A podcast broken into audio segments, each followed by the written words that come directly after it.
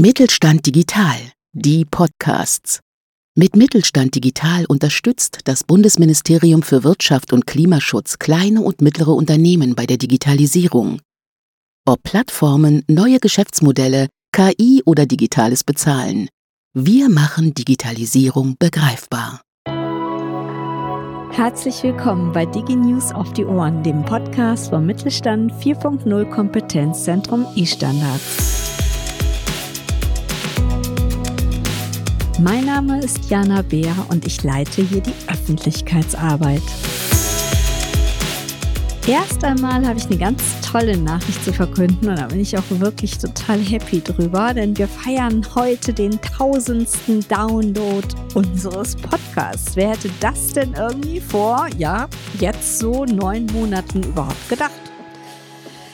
Also ich bedanke mich sehr bei allen unseren treuen Zuhörern und auch die Abonnentenzahl nimmt täglich zu. Und ja, da freuen wir uns einfach total drüber. So, und nun kommen wir zum Podcast-Thema von heute. Plattformen kennen wir aus dem Alltag, denn von Amazon bis zu Zalando sind sie aus unserem Leben eigentlich nicht mehr wegzudenken. Im Mittelstand zieht diese Idee der Plattformökonomie erst seit kurzer Zeit ein, seit ein, zwei Jahren. Und obwohl sie im Zuge von immer mehr Vernetzung und auch besserer Wertschöpfung in Zukunft bestimmt noch die Grundlage einiger toller Geschäftsideen sein wird. So eine Idee hatte die Online-Fertigungsplattform Factory bzw. deren Gründer. Was das genau ist, erläutert unser heutiger Podcast-Gast Benjamin Schwab, Co-Founder und CMO bei Factory. Wir haben darüber gesprochen, welche Potenziale plattformbasierte Geschäftsmodelle für mittelständische Unternehmen bereithalten, welche Herausforderungen sich beim Aufbau einer solchen Plattform bieten und was Standards und Plattformen gemeinsam haben. Bevor es jetzt losgeht mit dem Podcast, noch kurz etwas in eigener Sache. Wir suchen nämlich eine Werkstudentin oder einen Werkstudenten für 20 Stunden pro Woche. Wenn Sie also da jemanden kennen, der jemanden kennt, wären wir total froh, wenn sich der oder diejenige bei uns melden würden.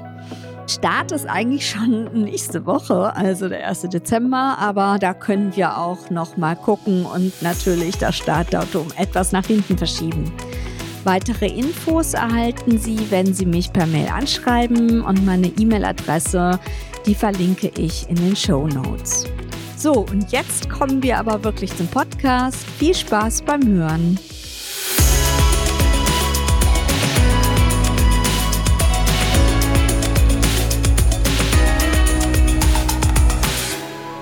Ja, hallo Herr Schwab. Sie sind Co-Founder und Chief Marketing Officer bei der CWMK GmbH und haben sich glücklicherweise Zeit genommen, um mit uns ein Podcast-Interview zu führen. Unser Thema heute ist die Fertigungsplattform Factory und dazu würde ich Sie gerne befragen. Und das obergeordnete Thema darüber ist die Plattformökonomie. Aber ganz zu Anfang möchten wir natürlich jetzt erstmal wissen, wer Sie sind und was denn Ihre Plattform eigentlich so kann. Also erstmal vielen Dank für die, für die Einladung zum Gespräch. Ich bin tatsächlich auch sehr, sehr gespannt. Das ist jetzt mein erster Podcast. Benjamin Schwab, mein Name. Wir sind äh, 2017 gegründet, Berliner Startup, eine Online-Beschaffungsplattform für Zeichnungsteile. Der Ideengeber ist ähm, unser CEO und Geschäftsführer ähm, Moritz König, der sozusagen als äh, ja, Konstruktionsingenieur in einem Hardware-Startup auf der Einkäuferseite Probleme hatte, in kurzer Zeit ähm, geeignete Zeichnungsteile zu beschaffen. Sozusagen hat aus seinem alten Job so ein relativ kleines, aber feines ähm, Netzwerk eben schon äh, mitgebracht und hatte eben eben die Idee, da kann man vielleicht irgendwie was Größeres draus machen und das Ganze eben etwas professioneller aufziehen. Genau, erklären Sie uns mal, was ist das denn, die Fertigungsplattform Factory?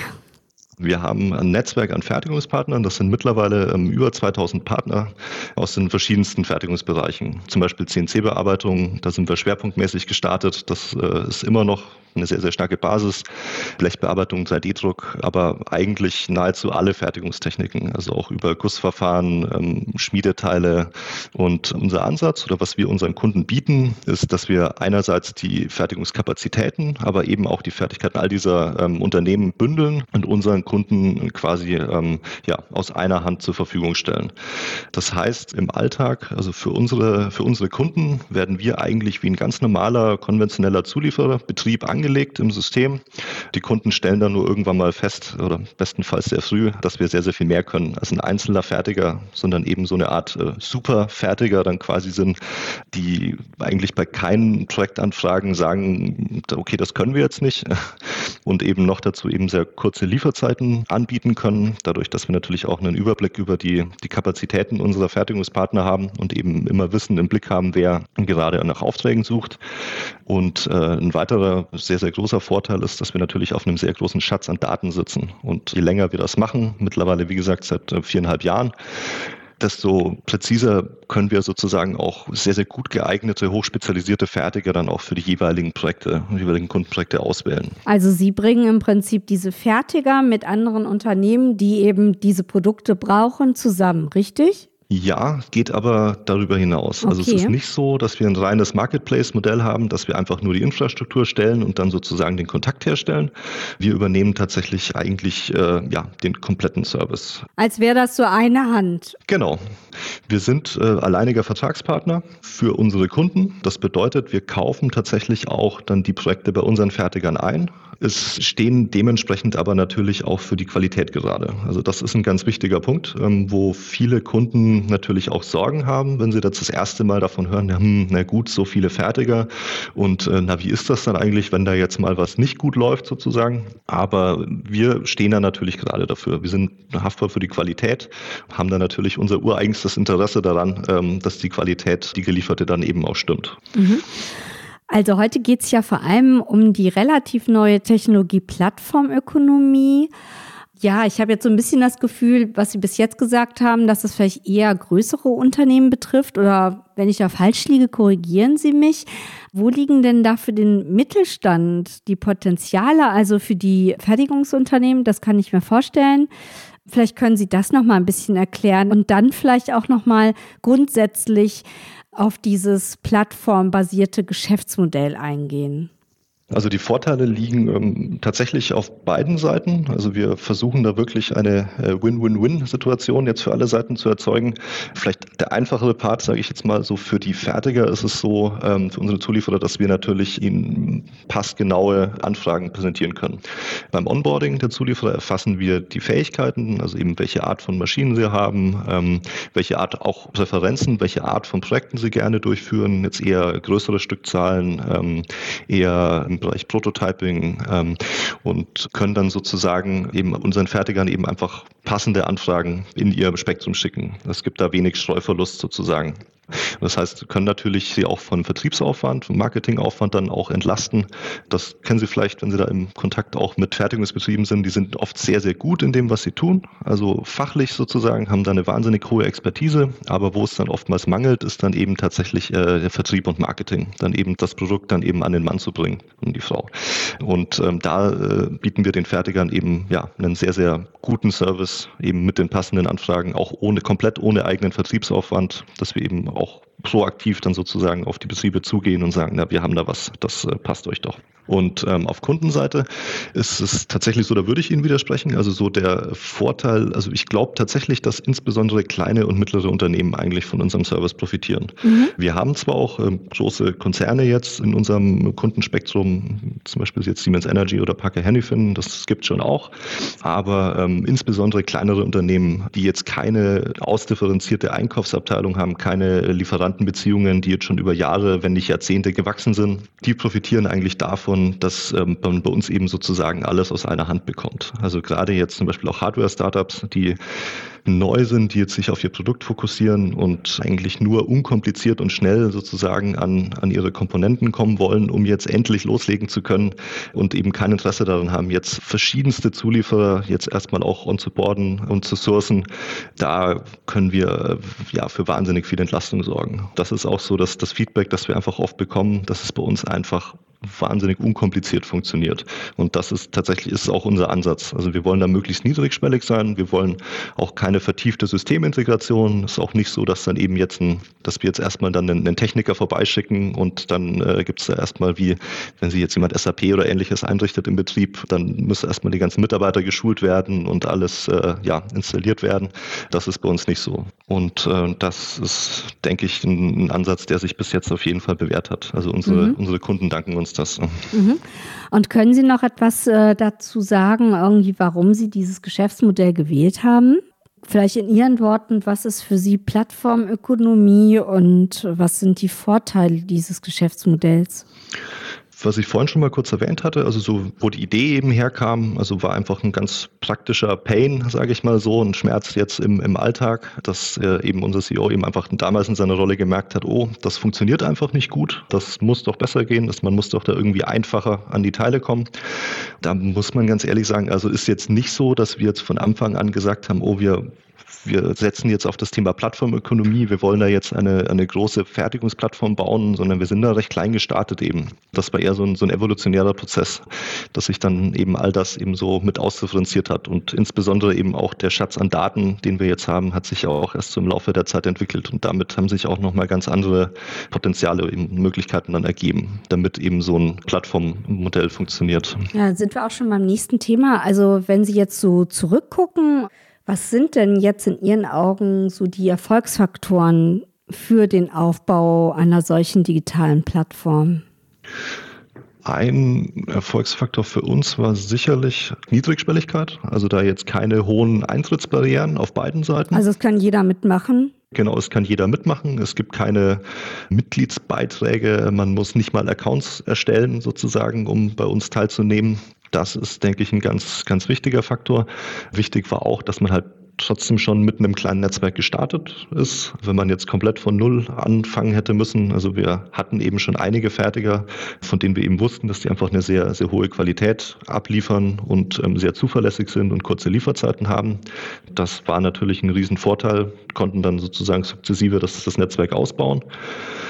Weitere Erfolgsfaktoren tatsächlich auch einfach ähm, etwas Chutzpe, dreist zu sein, einfach mal okay. Dinge auszuprobieren. Also das ist jetzt äh, vielleicht nicht allzu technisch, aber ich glaube, das hat uns durchaus auch geholfen. Ja, klar, ist auch auf jeden Fall ein Faktor. Hm, das hatte ich jetzt vorhin nicht gefragt. Gibt es eine gewisse Branche, die Ihre Plattform bedient oder ist das, sind es mehrere? Also unser Kundenstamm ist extrem breit gestreut. Also natürlich, es gibt schon Branchen, die sind sehr stark vertreten. Also jetzt so ganz klassisch Maschinen- und Anlagenbau ist vermutlich so der größte Anteil, die größte Fraktion jetzt bei unseren Kunden. Oder Medizintechnik ähm, gibt es auch zahlreiche Kunden. Also das Spektrum ist wirklich sehr, sehr breit. Einerseits, was die Größe angeht, also eben so vom Ein-Mann-Betrieb, ähm, jetzt so ein kleines Ingenieurbüro, eben bis zum weltweit agierenden Konzern ist einerseits alles dabei, aber auch von der Branche. Also wir haben Forschungseinrichtungen, ähm, zum Teil Studenten, auch wir hatten auch schon Anfragen von KünstlerInnen tatsächlich auch. Also auch das kommt vor. Ja, okay. Haben wir jetzt aktuell wieder äh, von einer in Berlin ansässigen Künstlerin. Da bin ich auch mal sehr gespannt, ob da was draus wird. Ja gut, ich meine, fertigt ja auch etwas. Ja, auf jeden Fall. Und ähm, da wollen wir auch gar nicht, äh, also jetzt niemanden ausschließen, solange die, die Qualität der Fertigungsdaten stimmt und ähm, wir das umsetzen können, machen wir das natürlich gerne. Ja. Okay, ja, Daten ist ja unser Thema im Kompetenzzentrum E-Standards. Dazu hätte ich auch direkt eine Frage. Gibt es denn gewisse Standards oder Normen, auf die Sie zurückgreifen?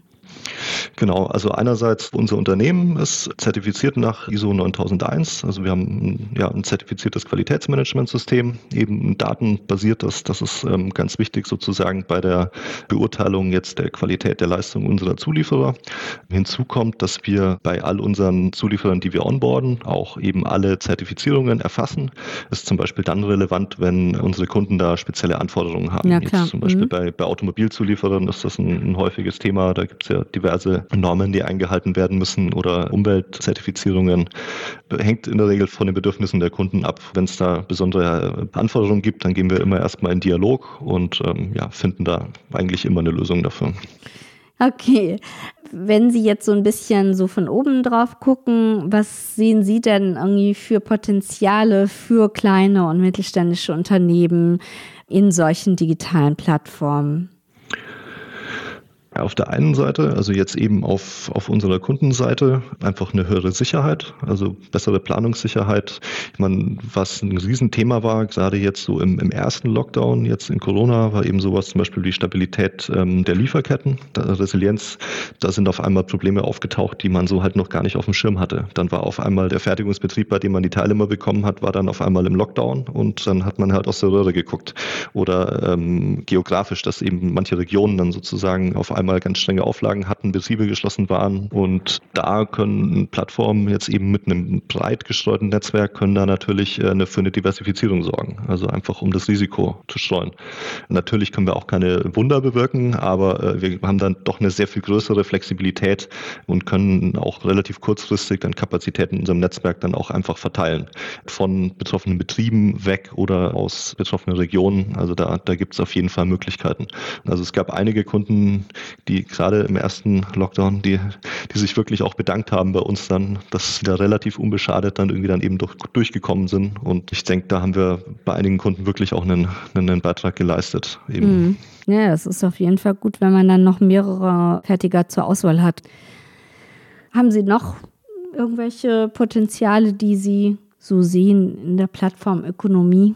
Ja, auch äh, preislich durchaus. Ich muss dazu sagen, es ist ja ein Riesenvorteil, dass wir als Plattform die ganzen äh, Kundenanfragen, die wir bekommen, ja auch ein Stück weit bündeln können. Das ist so ein, so ein Paradox. Also obwohl wir natürlich als Man in the Middle da sozusagen noch dazwischen geschaltet sind und natürlich auch unsere Marge dann noch einstreichen wollen, dass wir trotzdem im Endeffekt äh, konkurrenzfähige Preise anbieten können und zum Teil sogar noch günstiger sein können, als wenn kleine Unternehmen jetzt selbst in Preisverhandlungen gehen. Das ist ein Faktor, den man nicht unterschätzen darf. Auch wir haben, wir haben zwar ein großes Netzwerk, aber wir haben natürlich auch Fertiger, mit denen wir sehr ein großes Volumen abwickeln und äh, können da natürlich auch ganz anders jetzt in, in Preisverhandlungen gehen, als es jetzt eben kleinere Betriebe können. Auch da gibt es auf jeden Fall, insbesondere auf, auf Kundenseite, bieten sich da wirklich große Vorteile, dann eben auch durch ein Plattformmodell. Mhm was ich eben auch vorhin schon mal kurz angesprochen hatte, jetzt eben auch auf Zuliefererseite, auch da profitieren natürlich auch massiv davon. Also dass sie dann eben passende Angebote dann eben auch mundgerecht dann von uns sozusagen serviert bekommen. Und auch ähm, Thema Geschwindigkeit, das ist jetzt weniger der Plattform geschuldet, sondern eher, ich sage mal so, den digitalen Tools, die wir einsetzen, dass wir einfach versuchen zu automatisieren, was man automatisieren kann, eben so Auslesen von 3D-Modellen und ähnliches. Also da können wir einfach auch sehr, sehr schnell Angebote Angebote erstellen. Sozusagen Teile, also Dimensionen ausgelesen werden, Teile kategorisiert werden nach Ähnlichkeit, dann sehr, sehr schnell ein Preis, also eben basierend auf historischen Daten dann äh, geschätzt werden kann, ohne dass man jetzt bei jedem Teil nochmal eine, eine komplett neue Kalkulation ansetzen muss. Also die Abwicklung, die ist auf jeden Fall auch nochmal schneller als. Auf jeden Fall. Das ist auch einer der Punkte, damit sind wir wirklich auch gestartet. Also eben 2017 war das ein Riesenthema. Also da waren die Auftragsbücher der Lohnfertiger waren zum Bersten voll und überhaupt äh, an Teile zu kommen war extrem schwierig und dann auch noch in kurzer Zeit, gerade eben wie es im Prototyping dann ähm, notwendig war. Da haben wir einen Fuß irgendwie in die Tür bekommen, eben mit sehr schnellen Angeboten, kurzen Lieferzeiten. Es hört sich ja rundum wirklich so an, als wäre das das perfekte Geschäftsmodell.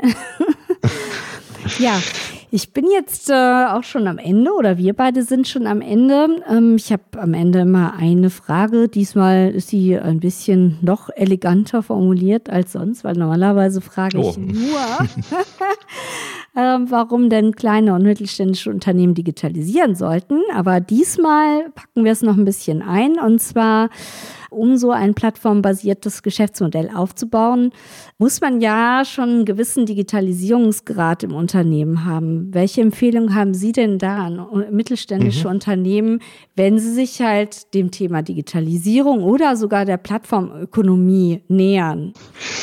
Ja, also ich, ich werde jetzt was sagen, das wollen Sie vielleicht nicht hören, damit mache ich mich jetzt wahrscheinlich unbeliebt, aber ein Stück weit ähm, bieten wir tatsächlich sogar eine gewisse Alternative zur internen Digitalisierung in dem Sinn. Wir setzen sozusagen jetzt nicht voraus, dass Unternehmen ihre, ihre Prozesse digitalisieren, um wirklich davon zu profitieren, sondern ähm, wir holen den Kunden eigentlich da ab, wo er ist. Also wir werden ganz normaler Zulieferer angelegt, die Kommunikation läuft über, wenn es sein muss, läuft das auch über Fax ab. Also da sind wir auch äh, völlig schmerzfrei. Mhm. Gehen wir jetzt aber mal kurz weg von Ihrem Produkt. Ich ja. meine, jetzt stellen Sie sich vor, Sie haben jetzt hier ein Unternehmen so inspiriert, dass es auch unbedingt in die Plattformökonomie einsteigen will. Natürlich nicht in Ihrem Bereich. Okay, gut. Ja. Aber was würden Sie denn da mitgeben? Also, welche Prozesse müssen da zum Beispiel schon digitalisiert sein, um überhaupt über so ein Geschäftsmodell nachzudenken? Also ich weiß nicht, ob man da eine pauschale Aussage geben kann. Also man sollte Digitalisierung, man sollte es verinnerlicht haben. Also tut mir leid, wenn ich jetzt wieder von uns spreche, aber das ist also da, das sind Fragen, die sich jetzt bei uns nicht gestellt haben. Vielleicht auch ein bisschen eine Generationenfrage. Also wir sind durch und durch digitalisiert und äh, so sozialisiert. Ich glaube, man sollte das verinnerlicht haben. Was tatsächlich nicht besonders zielführend ist, ist, wenn man jetzt sozusagen einfach von außen so gefühlt so einen Druck bekommt und so, okay, oh, alle machen jetzt irgendwas mit Plattformen, alle machen jetzt irgendwas mit Digitalisieren jetzt, wir müssen das jetzt auch machen. Also das sozusagen als Selbstzweck, ähm, da bin ich mir nicht sicher, ob das so sinnvoll ist. Also ich glaube, die meisten kleine, mittlere Unternehmen wissen ja sehr gut, was sie gut können und was ihre Stärken sind. Und ich glaube, man sollte eher ähm, darauf schauen und überlegen, okay, wie kann Digitalisierung als Tool eingesetzt werden, um eben noch besser in dem zu werden, was man, was man schon gut kann. Das wäre jetzt eine, ich sag mal, sehr, sehr allgemeine ähm, Empfehlung, die ich jetzt geben würde. Aber sich da jetzt nicht, ähm, sagen wir mal, von einem Trend, wie auch immer, hetzen zu lassen oder unter Druck setzen zu lassen und das Ganze als Selbstzweck zu betrachten. Ja, damit kann noch auf jeden Fall jeder etwas anfangen und damit bin ich jetzt auch schon am Ende und danke Ihnen sehr für Ihre Zeit und vor allem für Ihren guten Einblick, den Sie uns gegeben haben, der ja etwas tiefer jetzt auch in die Plattform gegangen ist. Ich danke Ihnen, Herr Schwab.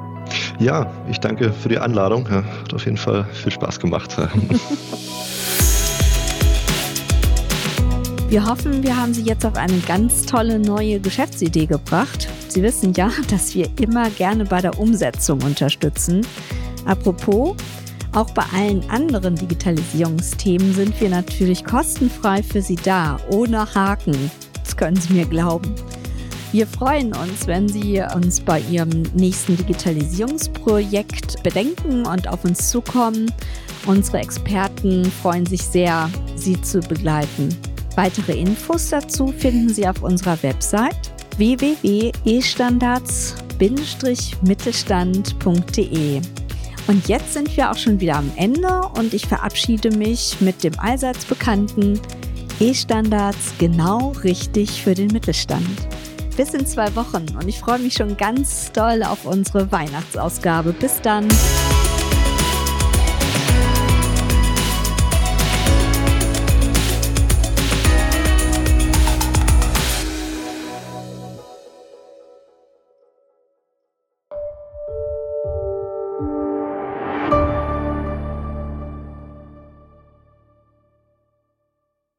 Sie hörten eine Folge der Mittelstand Digital Podcasts.